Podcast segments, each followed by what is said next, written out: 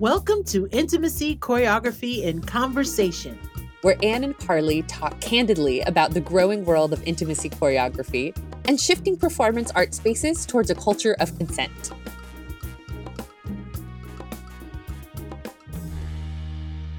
Hi, Anne. Hello, hello, Carly. Here we are again. Intimacy, choreography in conversation. And Today we have a very special guest, two guests, in fact.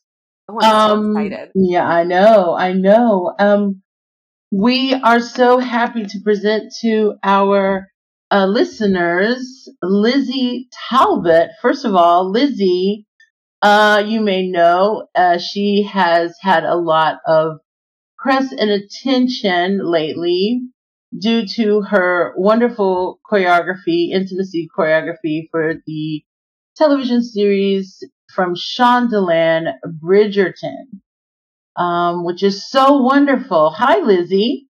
Hi, Anne and Carly. Thank you so much for having me.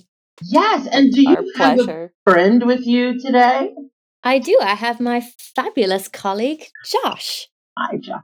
Hello.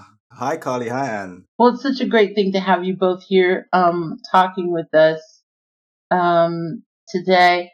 Um, I'm wondering if you would, Lizzy, first off, would be willing to kind of tell our tell our listeners uh, who you are, uh, where you're situated in your life journey, uh, kind of a little bit of underpinnings of, of why you are an intimacy coordinator, just a general inf- uh, introduction um, so that it comes from you organically. And then Joshua, please do the same. Okay. Good deal. So, hi, my name's Lizzy Talbot. I'm an intimacy coordinator. Uh, I started researching this in about 2015. Um, I'm now the uh, director of Intimacy for Stage and Screen, which is a, a training um, and educational organization. I'm going to talk about how I got into this. Uh, it was essentially sort of through stage combat and looking at the differences and protocols uh, between what was put in place for violence and the fact that there was a real lack of, of um, anything to do with this uh, surrounding intimacy. And so I think for me, it was just sort of looking at you know the the the, disparis- uh, the discrepancies uh, between the 2 mm-hmm. um, I'm currently situated in well, I work between the UK and the US, um, which has been a bit of a journey over the last year. Um, yeah, mm-hmm. wonderful. Thank you so much. Um, and then Joshua, we would love to hear a bit about uh, your background in this work. Hello, my name is Joshua Parla. I am based in the UK. I actually trained as an actor so I'm an actor as well. I trained in America, in New York City. And then through my, my journey, I came in contact with the wonderful Lizzy Talbot. And she introduced me to the wonderful thing that is intimacy coordination. And with that, I can immediately see that there should be a group of people that are here to advocate for the actors, maintaining consent and boundaries. And being an actor and being on the opposite side of the camera, I could see, like, yes, this is something that we need to have. And I would love to be an advocate for that. So thank goodness Lizzy came into my life because she was able to show me how I can be an advocate for many other actors. Wow. That's beautiful. Lizzy, um, can you tell us a little bit about your your company? Um, tell us a little bit about how you how you bring people into your training process.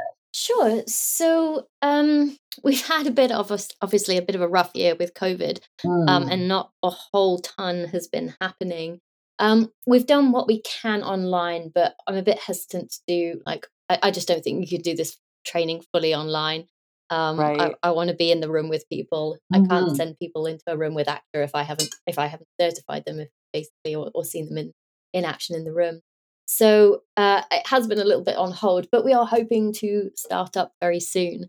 Um, yeah, so the process is that we have like a, a list of sort of prerequisite courses um, that people have to take before they can even like apply to, to do our, our program.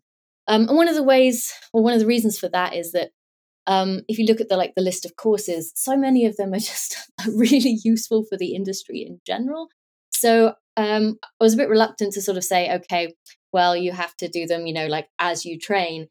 I felt that, you know, like, hey, if some people applied and maybe didn't get in, that like they've still got a bunch of really useful skills and um, like experiences that they can add to the industry in whatever form that they work in it at the moment. Um, so we have like this list of prerequisites, um, and then we do sort of like interviews, applications, um, and then sort of we, we go from there. Uh, but we mm-hmm. run sort of like uh, intimacy direction and intimacy coordination train currently at the moment. Um, yeah, and uh, like I said, hoping to get applications open uh, fairly soon, but we'll we'll see how we go. What is like a on your list of prerequisites, or like what kind of skills or other training do you think is useful for folks working in intimacy to have?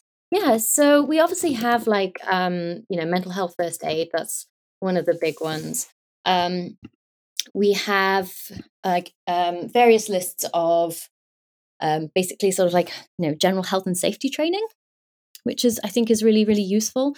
Um, so that's sort of like part of it. We also have um, like essentially like uh, un- unconscious bias training, equality and diversity, LGBTQIA plus awareness, um, conflict conflict resolution, which is really helpful. Um, you know, if you need to like have a like a tough conversation with a director or with a producer about boundaries, like that's really helpful to just have in your skill set mm-hmm. straight away. Um, bystander intervention, I found really really helpful. Um, and also, we do a lot of um, we um, are working quite closely at the moment with um, like safeguarding children in the entertainment industry with a company called PAC in the UK.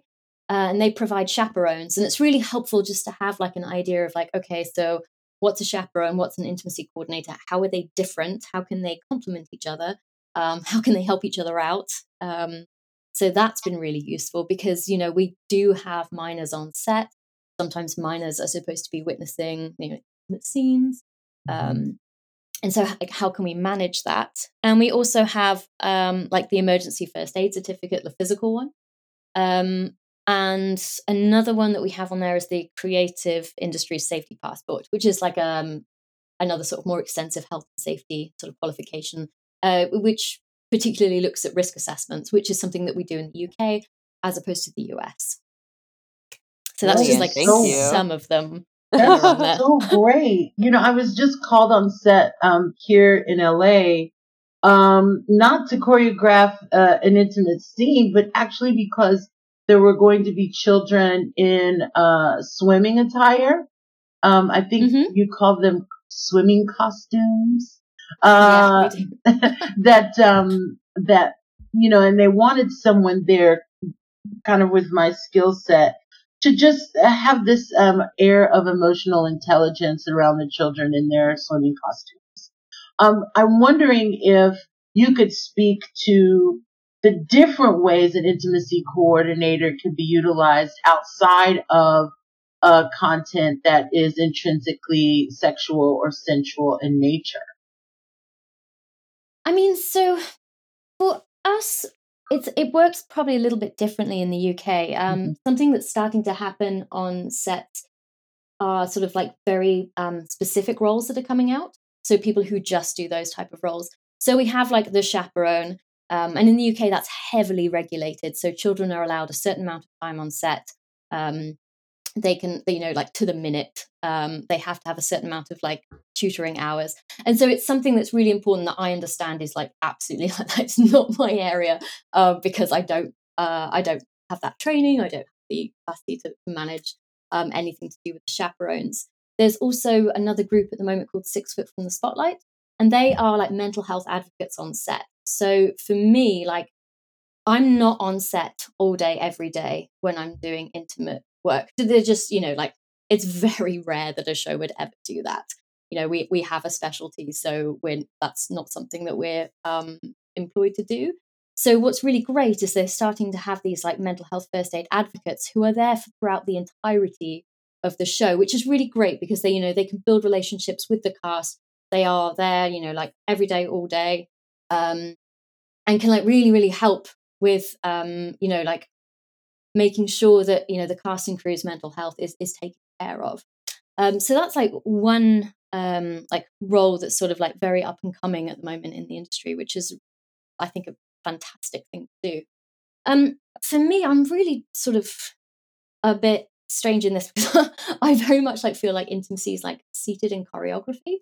Um, mm-hmm. Um, like we have a, a choreographer's role, and so for me, I'm very conscious that this is a new role to the industry, and I'm mindful of the people who have been existing in the industry already um, and like very conscious about not stepping on toes. So, for example, even though I have like um, some fight training and some you know stunt experience, like uh, I'm really mindful that I'm never asked, uh, and I will absolutely reject uh, any calls from production to like step in for stunts if they haven't got them that day, or you know just like oh can you do this? It's like no I can't. I'm not insured for that.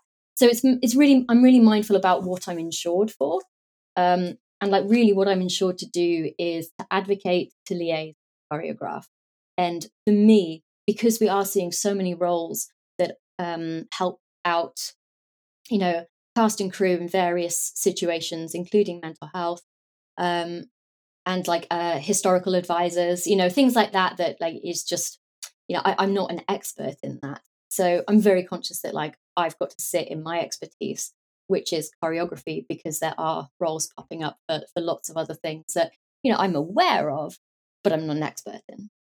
I think that's so great to be like, I know my professional strengths and my professional boundaries. And like when you have that, you can be really clear about expectations. And I think that really does go a long way and not stepping on people's toes and um, you know acknowledging okay this role has this other roles have existed for for a long time in in this industry. And uh, i just i love that what you said about the program in the uk about the mental health advocate it's just on set all the time like we we really need that. Oh my god we so need that. Because um, yeah. you know i often say like to a cast and i i work primarily in theater and education but you mm-hmm. know i'm like i'm not you know it's an intimacy choreographer i'm not the sex police and i'm also not the cast therapist like i believe that theater you know and acting is uh, but especially theater like a healing modality and it can be therapeutic but what we're doing here today is not you know therapy yeah. so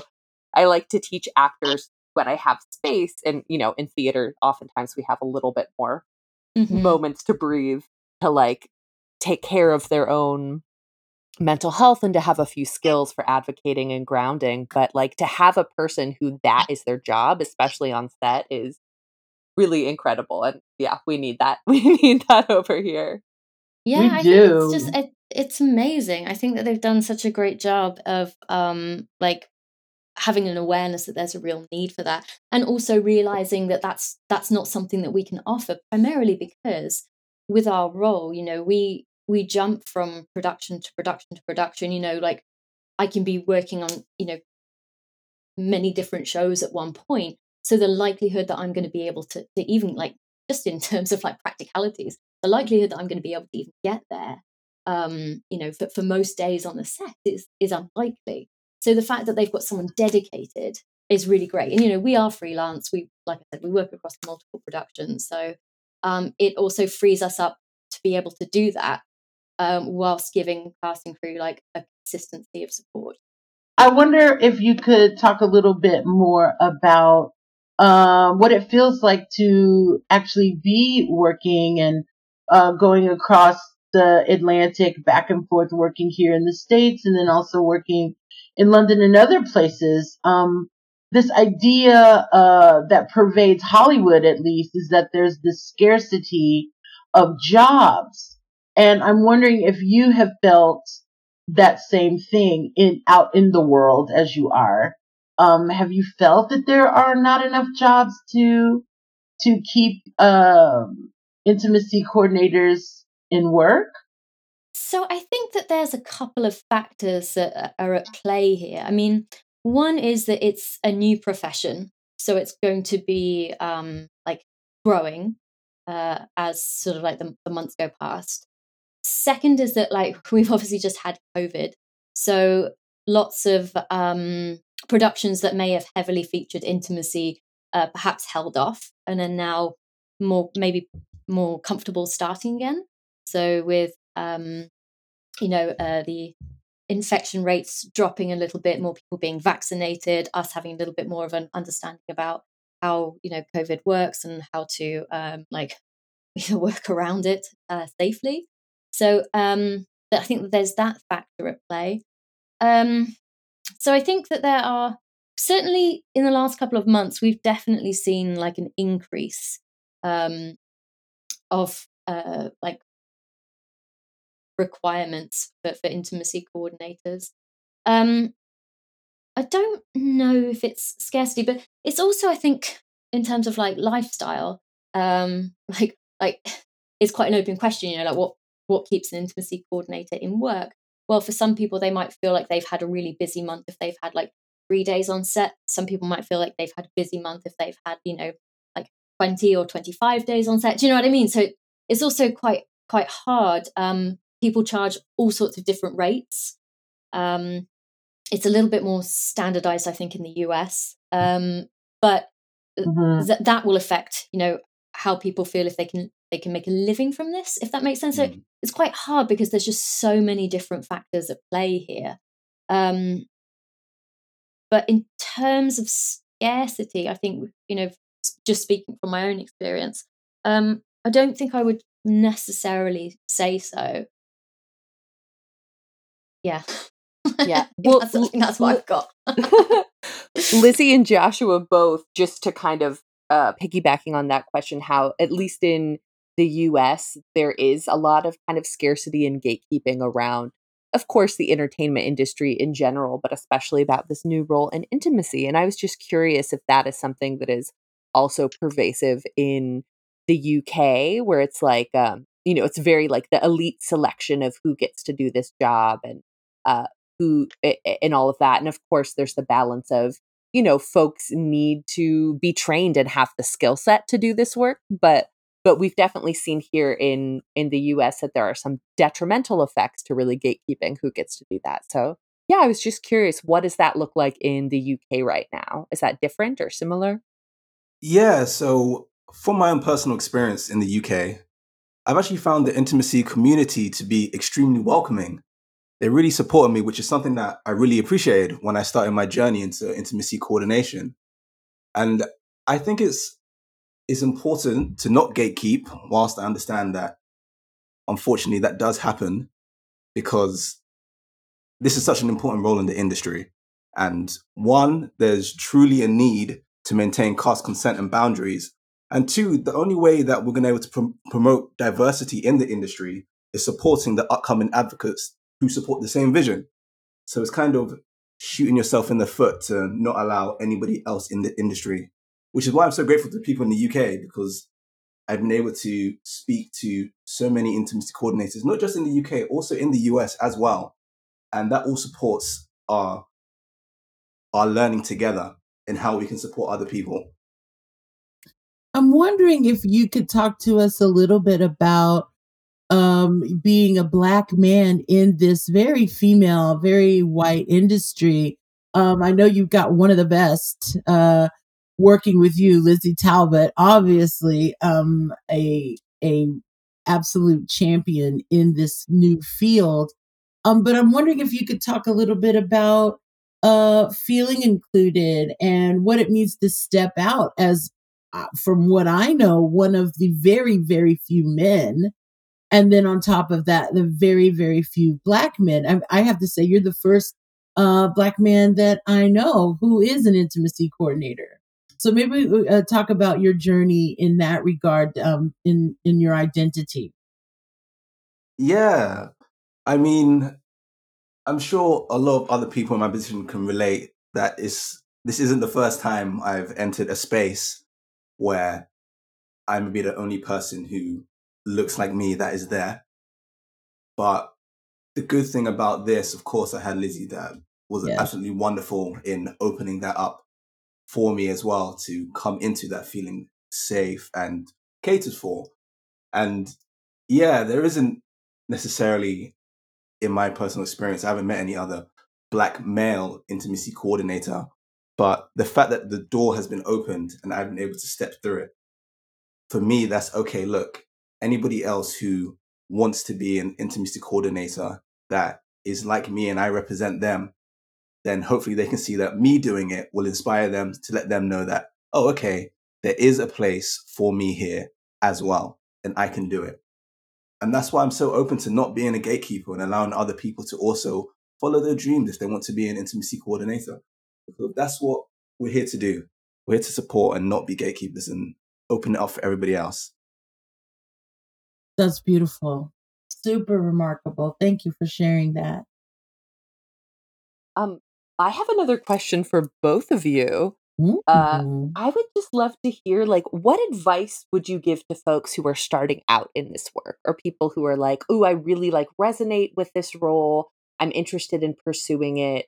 Uh, what advice would you give to them at, at the start of their journey, or even just early in their careers if they've already started? Josh, you want to go? Yeah. Um, so I would say, I would say, listening, active listening, and being open is something that's very, very important because of there's of course the intimacy side, and then there's also the side where you do all of the, the other courses in terms of mental health awareness, and it really helps the more that you can understand and relate to someone. That will really help you in terms of being there for people and being able to advocate for them. So I would definitely say absorb as much as you can in terms of being empathetic and understanding towards people. And then, just like with anything, of course, work hard because of the harder you work, that will be rewarded. Hard work is always rewarded.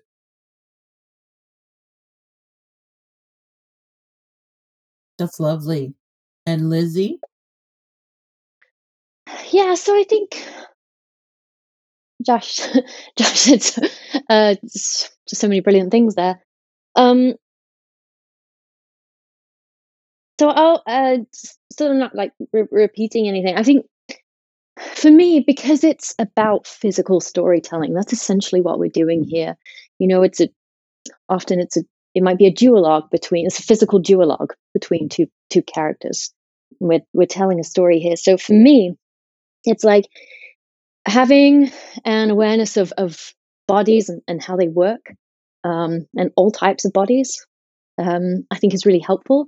But also for me it's it's more about like how do we physically tell a story? Because that's what's going on here. So whilst like pilates and, and yoga is really good it's really helpful um, they don't teach you how to physically tell a story. So for me things like getting into um, like movement training, um, different types of movement training, um, whether and, and different types of movement uh, training that, that tell a story. So potentially, you know, like a lot of stage combat, that's physical movement that tells a story. Um, like that, that, I think that that kind of thing is really, really helpful because it is so much seated in the choreography. You know, we can be the best advocates that we can possibly be, but at the end of the day, if we can't re-choreograph quickly, we don't really change the situation um, like to be effective. Like it's really difficult to complete the day if yeah. you can't re-choreograph quickly. You know, so like that for me is one of the key aspects. Like we're all learning, we're all advocates in the industry about, you know, like, you know, no one comes into this work going, ah, how can I make this worse? you know, everyone's everyone's coming into the industry going, oh, how can I make this better? And we've all got very different perspectives on, you know, what does better look like. Right. Um, better's quite, you know, like an, an open an open thing here. Um, but in terms of, you know, like we, we all want to be good advocates. You know, we don't get people in this industry who, who don't care about that. So, you know, like advocacy is something that that everyone hopefully is, is learning and, and growing more in all, you know, all the time. For me, it's like, do you have the skills that you can actually affect change for an actor in the moment? And wow. so much of that is based in the choreography for what we do. Because it could be just a very simple choreographic switch, chore- choreographic change between something that the actor is not happy with and or that the actor is extremely comfortable with. And it's up to, you know, us as um, you know, like navigators and um, you know, eh, people who are workers as collaborators to, to find out what that is. And it's got to be seated in really effective movement work.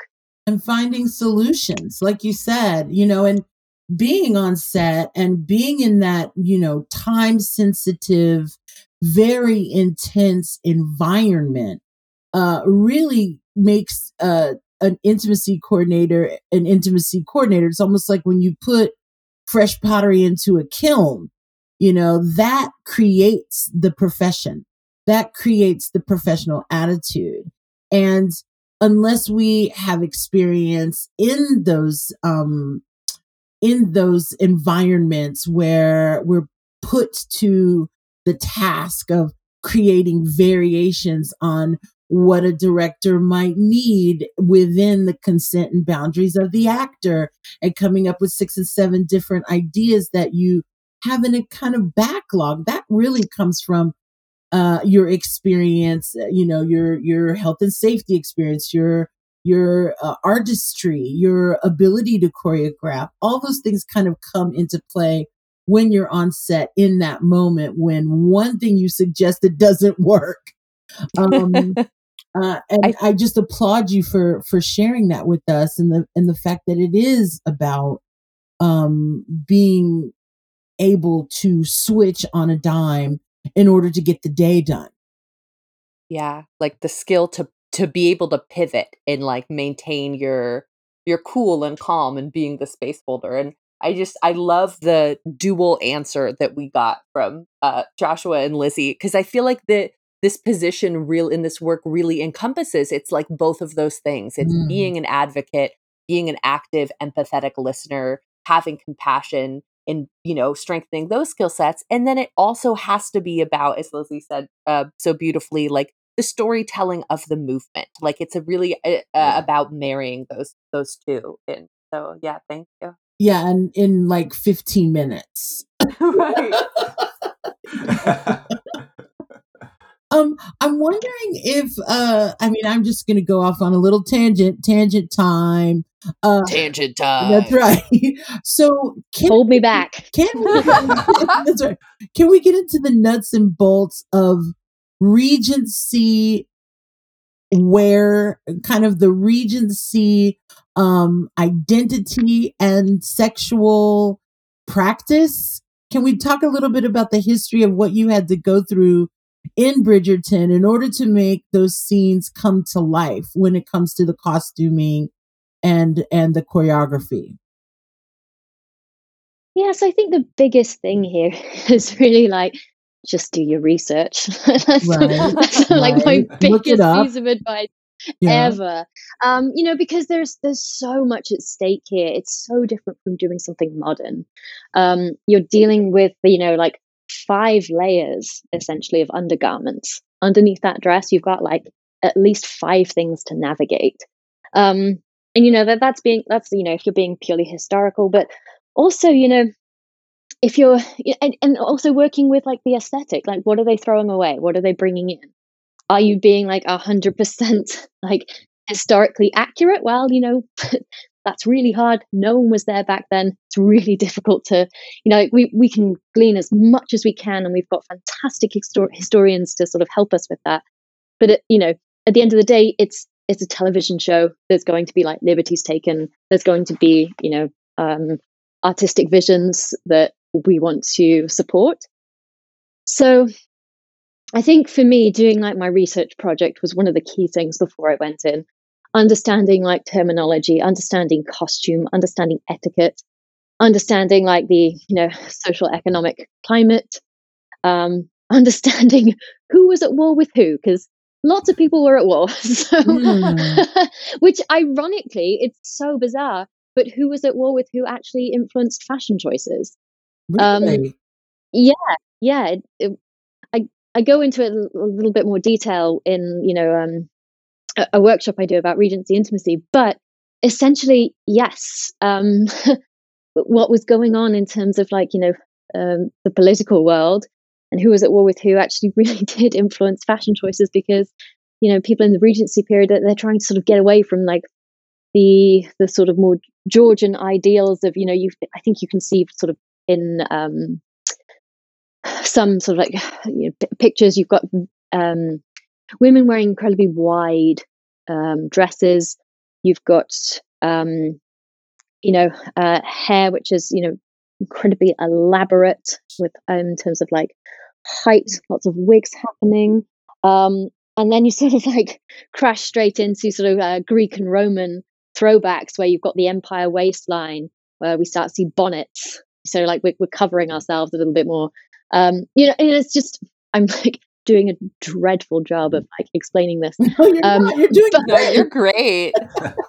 but um, there are so many things that are changing, particularly you know between um, like the yeah essentially sort of like you know getting into sort of 18 1812 1813 and it's interesting because you see so many um, shows in those exact years those exact like you know three to four years 1809 1812 1813 you see so many tv shows hone in on those years because there's so much change afoot which is really interesting and then Joshua, how did you how did you serve as a support in this environment? Um, what were you doing in this situation, or can you share that um, kind of your day to day on the show?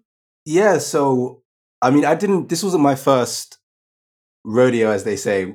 I, I wasn't in Bridgerton season one with working with Lizzy. Mm-hmm. I actually came on another Netflix production, and in my experience in that, there's a lot of prep work that you do. Of course, like Lizzy was saying, research is honestly the best thing you can do. Knowledge is power, and the more research you do, the deeper insight to the world created and how that will, I guess, it will inform how you approach creative choices is something that's really important. So, of course, do all the research that you need to do. And then in terms of intimacy, there's an intimacy workflow and the process of how we, I guess, we manage it. And in terms of my my role as a support, was very much kind of like finding all the intimacy, seeing okay, what do I need to do here? What do I need to do there? How will I manage this when speaking to the actors? How can I make sure that consent and boundaries are always at play? And how this how the text would translate into a physical choreographic movement on screen mm-hmm. and how to manage that and feed those ideas to the wonderful Lizzy. Wonderful. Brilliant. Teamwork makes the dream work. Yes. Teamwork makes the dream work. I I love that because I think uh, and again like I come from such a theater background which is very collaboration focused but you know I think that that film storytelling like and and this role even in intimacy like we can really enrich what we have to author when we work in partnerships you know like not all of our brains work the same. We each will think of different weird brilliant creative solutions to to what's happening. So that's so wonderful to hear about about how this worked for y'all. Yeah. It's been it's been really cool because i mean like you know josh came in kind of like you know saw what i was doing but you know he's he's working in his own right um which is you know just really really cool and fun to watch as well. I mean like i'd be pretty confident with josh delivering a baby um having seen like the work that he's been doing on a couple of other shows. wow that's like that escalated damn hey josh you got your props now. So you know yes. like re- as you you know research makes so much difference. It means that you know like when the director turns around to you and says hey, uh, what about this? You're not going, um, I don't know, I didn't read the book. you know what I mean? like, right. like you're, yeah, you've got you've got something to offer them, but you know, just making sure that your your research is, is really grounded, so that you're confident enough to offer that up. Um, I think that that's that's just been key in, in every single show I've worked on, not even Regency, but also, um, you know, like yeah, all all the modern stuff, all the medieval stuff, all the Victorian stuff. Like yeah, tons of tons of intimacy you know, coordinating through time. I love it. yes, I would watch that show. I I love that. I I think yeah, research and prep work that's so big because it's like when you are in the moment as you were mentioning before and you just like have to you know solve the problem or make that small physical adjustment that is the difference between an actor feeling really uncomfortable and feeling empowered in the scene it's like if you have that arsenal of like all the things you've thought through and researched in your brain, then you have like those options to offer in the moment. Exactly. That's great. I mean, there's not going to be too long before. I mean, it sounds like you know there's dramaturg dra- dramaturgy work here you know with the research then there's the practical application of the choreography and working with the director on set and then there's also kind of the pastoral care that you do um, with mm. actors. Um, maybe both of you could tell us a little bit about how you enter the um, the idea of the choreography that's required with conversations with actors. Not any specific actors, but like how do you uh, have that initial conversation with actors about the intimacy? So for me, it's about getting to, to know them a little bit. Uh, I think that that's really helpful. Um, as soon as they start to sort of like know who you are and they can you know they can trust you they can like let you know what their boundaries are because hmm. um, that's really key to creating any choreography um, i think sometimes you know naturally we might create choreography in our heads that would you know fit our body type or what we look like because you know like our body is what we've worked with for the last however many years and so that's what we are used to creating with so I think the key here for this is making sure that it's a collaboration. Um, and you've got to be able to just throw ideas out the window if they don't work. Like you cannot be precious about this. You can't enforce a process on an actor because it might not be their process as long as it's safe. Um, I think it's absolutely valid. Meeting them where they are is one of the key things that I really take with me when I'm um, like having actor conversations for the first time. Mm. Like everyone's approaching this from such a different perspective. We've got, you know, brand new actors who have never done any intimate scenes before, and they're going to have a different perspective on this. Um, versus actors who've been around a really long time. They've done it for years without us. You know, some of their, mm-hmm. you know, safety mechanisms is that, hey, we just don't talk about it, we just do it. You know, and like that's the way that they've they've kept themselves safe over the last couple of years. That's how they've managed it. And, you know, like how do we meet them where they are and provide them with what they need to keep them safe and so that they have an enjoyable process. So for me, it's like, hey, I'm going to meet that actor exactly where they are. Beautiful. Beautiful. like, oh, Lizzy, please be our intimacy coordinator. oh, I don't know. We wouldn't get any work done. We talk too much. Probably true. Uh, Josh, what do you think? How do you approach actors? Yeah, so because I'm also an actor, I kind of have that actor, like, I always think, oh, like, what I had that understanding of what it feels like as an actor being approached. So now that I have like the both sides of the spectrum, like, okay, I understand what's like for the actor. And now I'm coming in as the intimacy coordinator um, very much like what Lizzy was saying, is just like establishing that safe environment. So there's a level of trust between yourself and the actors. They know that they can be open because it's a collaboration. You can't tell them how they should do anything. You have to speak to them and come to that conclusion together because it is a process between you.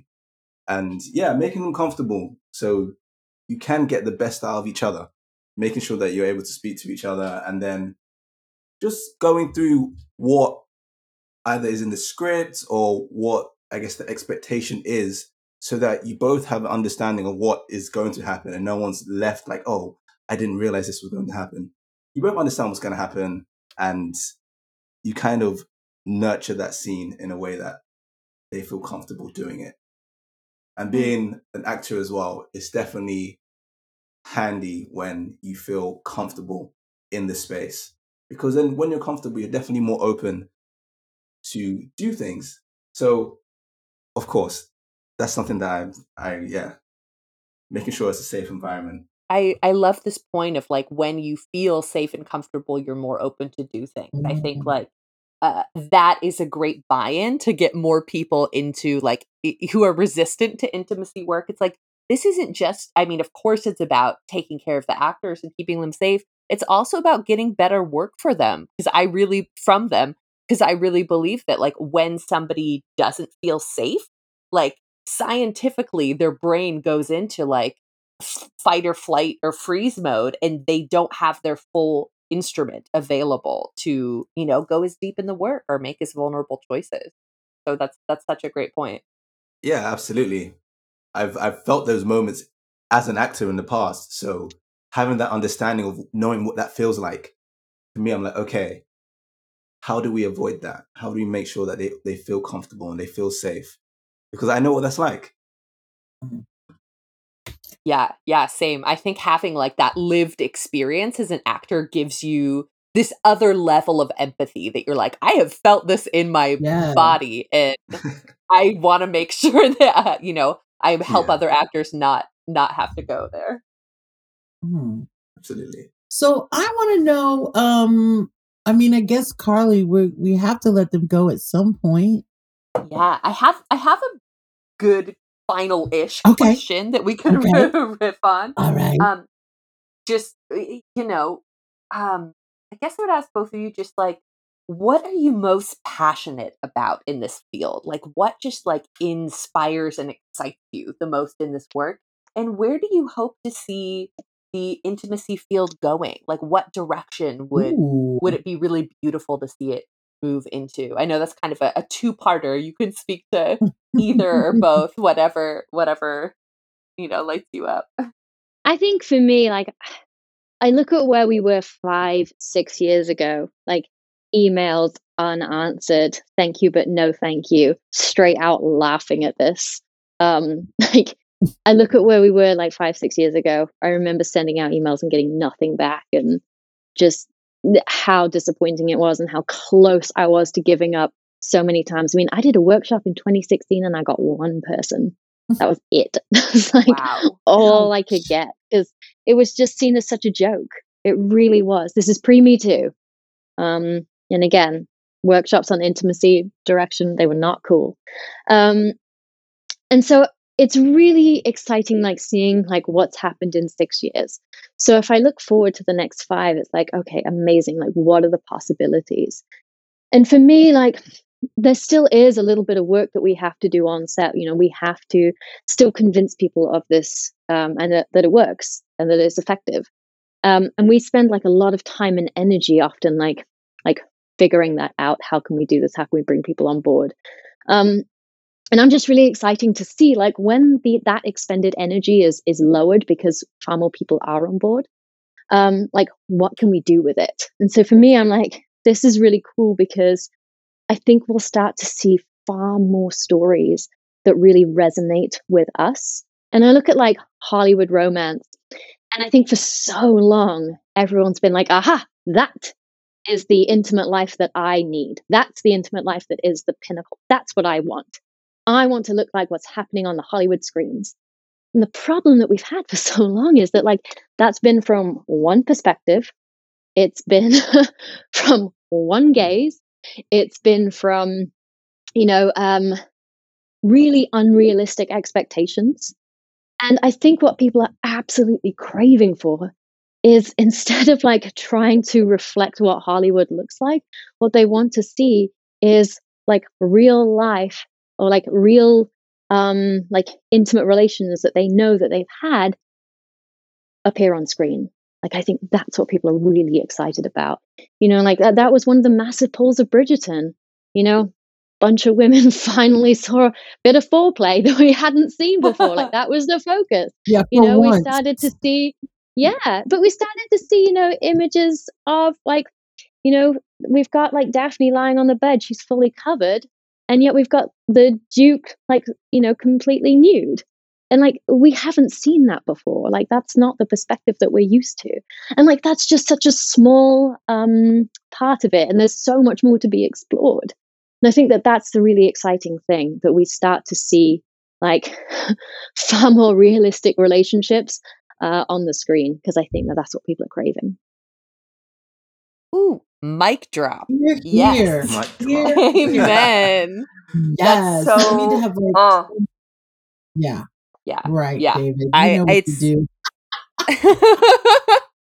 it's it's just yeah that uh, that just resonates uh, so much like because the stories that we tell affect people's lives and expectations and i think like sex scenes that's a huge thing where it's like oh, why doesn't my sex life look like that? And switching the reframe to be like, oh, what is reality and what is authentic is actually reflected in stories I think that will be a part of like a cultural shift towards healing around human sexuality. Like I think it will. Way.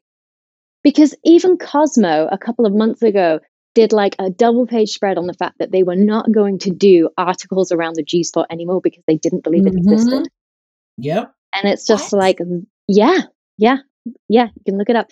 Um, and it's really, it's really interesting that we're starting to see like this, you know, complete um, turnabout in I- ideas around like what does what, what do authentic human sexual relations look like? Yeah. Um, and not just from one perspective. So it is really cool. As a sex educator, I have to say, it exists. It just doesn't feel good for everybody. yeah, it was just really right. interesting that they even wrote the article. Yeah. Do you know what I mean? Fascinating. Like, yeah, yeah. It, it really, really um it was such a, a like a U-turn. And when I think about um we did a show recently that was like set in the 90s and one of the things that i asked people uh, asked the actors to do was i was like see if you can google like magazines positioned at young women in the 90s oh and look gosh. what you're being fed like and it was literally like you know 10 best ways to please your man five more ways mm-hmm. if that doesn't work 3 mm-hmm. top tips you know like and it's just like it is from like fed from one perspective yeah so even you know like the fact that those articles are even coming out now questioning is just fascinating yeah and, and it's just like the, the i feel like the uh the main like rom-com romance scene that we always see is like they you know it's there's no foreplay they're right into it they both have an orgasm at the same time nobody touches anybody's clit it's so unrealistic and it creates this expectation where you know just people who are watching that say what is wrong with me in my body if if mm-hmm. that is mm-hmm. not in my mm. life and and yeah so i i love this intimacy to you know, in storytelling to heal human sexuality as a whole. To change the world. Yes. I think yes. so. Okay, so Josh, what do you think? Where where are we headed, Josh, from your point of view? From my point of view, I mean, I find it like incredible that there was a time where it's not like it's not required for to have an intimacy coordinator. I feel like it should be a requirement, just as you would have like a stunt coordinator. It's the same thing. Mm. And then just like diversity in the field, um, like you were saying, there's so many stories to tell, and the amount or the people to tell those stories come from so many different backgrounds. So allowing that to show itself in the industry and in this particular, by all means, they always say like art imitates life. So we kind of owe it to ourselves to be able to show these realistic and honest portrayals of what life is for everybody that watches these shows. So yeah, just continuing to, I guess, depict authentic human relationships. That's what we want to see. We want to see something that we can relate to. And I feel like there's so much out there in the media that are like, oh, I don't relate to this, but it's always shoved down our neck every day. So I definitely feel like these intimate relationships that are going to be portrayed going forwards, it's going to be something that's like, oh, yes, I relate to that. I had that moment. And because of you can relate to it, you can connect to it a lot more deeper. Beautiful. Yeah. I, I really hope that that yeah. our, our field is moving in that direction too. As stakeholders, you know, meaning watchers, consumers, um, I feel that it is beholden to the entertainment industry to reflect who we are since we invest our time and our money and our energy into watching um, it would be great to see ourselves uh, displayed in in a myriad of situations of intimacy um, so that we that we feel like we're being heard and that we feel like we belong to this to this society. So i appreciate that josh. Thank you so much. Thank you mm. both. Yeah. thank you both it for was- being such rock stars in this industry. Man. Yeah so happy having us. You're out there doing the work, and just so honored you you took some time to come and talk to us today. Of course. Yeah, um, we, we like to end. Oh, sorry. We like ahead, to end with we ha- we have our new segment called Shout Out Corner. which is just giving uh, everybody a chance to shout out. Is there something that you're working on, a class you're offering, a show you've worked on that you want to just like shout out to any of our listeners to go ahead and, and check out, um, or even your website or where folks can find you or find your work. yeah, I'm just like rifling through my NDA file. Um, oh, oh, you know, yeah, think, yeah. Don't be, don't be talking about no pressure, about, Lizzy. No pressure. We're uh, to the NDA boundaries. No, no, no, we're good. Um, I think you know we're doing um a couple of workshops um, about how to get into this. Uh, I've got a next one on the 23rd of May. So people are like, huh, maybe this is for me. Um, I do like a three hour workshop where I try and give like the good, the bad, and the ugly. Um, so because there's so much that isn't reported mm-hmm. in the media and that people love to, you know, miss out. Like spreadsheets aren't sexy and they don't get a lot of airtime. So I, I think they're sexy. Into, like I, I love to dive into yeah. like how if you don't find them sexy, like this isn't the role for you. Um, so oh, stuff no. like that. Like I try and give a very like honest uh, perspective of what it's like to to work in the industry from from you know uh, from my experience. So the next one of those is on the 23rd of May. Um, we also have a series about uh, working with minors coming up um, that we're releasing kind of shortly, oh. and then oh. and then we do like um, our historical work. So I have a, a, a costume designer um, who I've worked with like in the terms of intimacy from like 2016 so she's really on it and she's so brilliant about giving perspectives from a costumer to the intimacy coordinator, like very specific mm. about it, which is amazing. Um, and so we have like we yeah we do our like Regency intimacy one. We have a medieval uh, workshop coming up, and we also have a Victorian workshop coming up too. So yeah, very cool. Anything going on, Josh? Yeah, so uh, unfortunately, I can't talk about the shows that I'm oh. currently working on. Oh, understood. but what I will say is that if there's anyone out there listening that is looking to become an intimacy coordinator, all of those workshops are going to help you so much. So if you have any time, just absolutely dedicate trying to get some of these workshops done because I, I promise you, you will learn so much. As someone who's been through them, you will learn so much and it will help you so much. And also, if you have a dream, follow it because if you can achieve it, you can. Anyone out there that sees me, that can be you. You can do it as well. Amen. Thank you for uplifting so that message. How about you, Anne? Anything you want to uh, uh shout out yes. that you're working on? Yes. So my company, Intimacy Coordinators of Color, we've got two events in May. Uh, we well, actually, we have three uh events in May. Ooh. The first one happens. I know, right?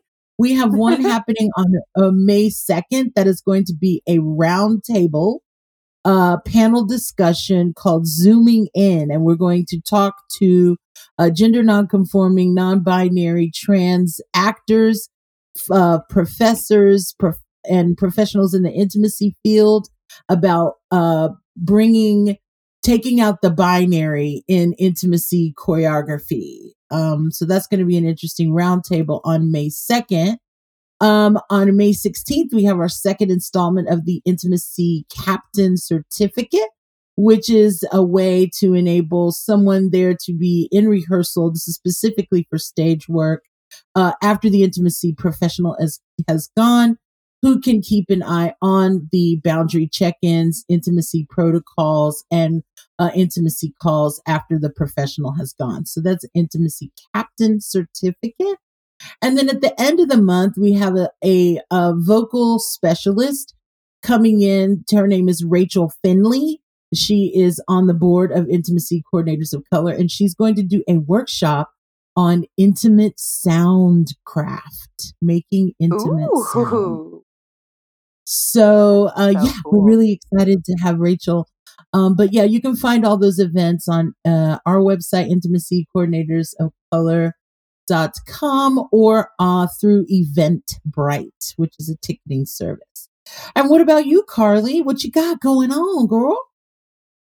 Oh, I have um one more filmed stage play that I did intimacy for with The Road, um, Reykjavik by Steve Yockey. It's like a really beautiful kind of a kaleidoscope of uh, queer love and intimacy stories in that take place in Reykjavik, Iceland.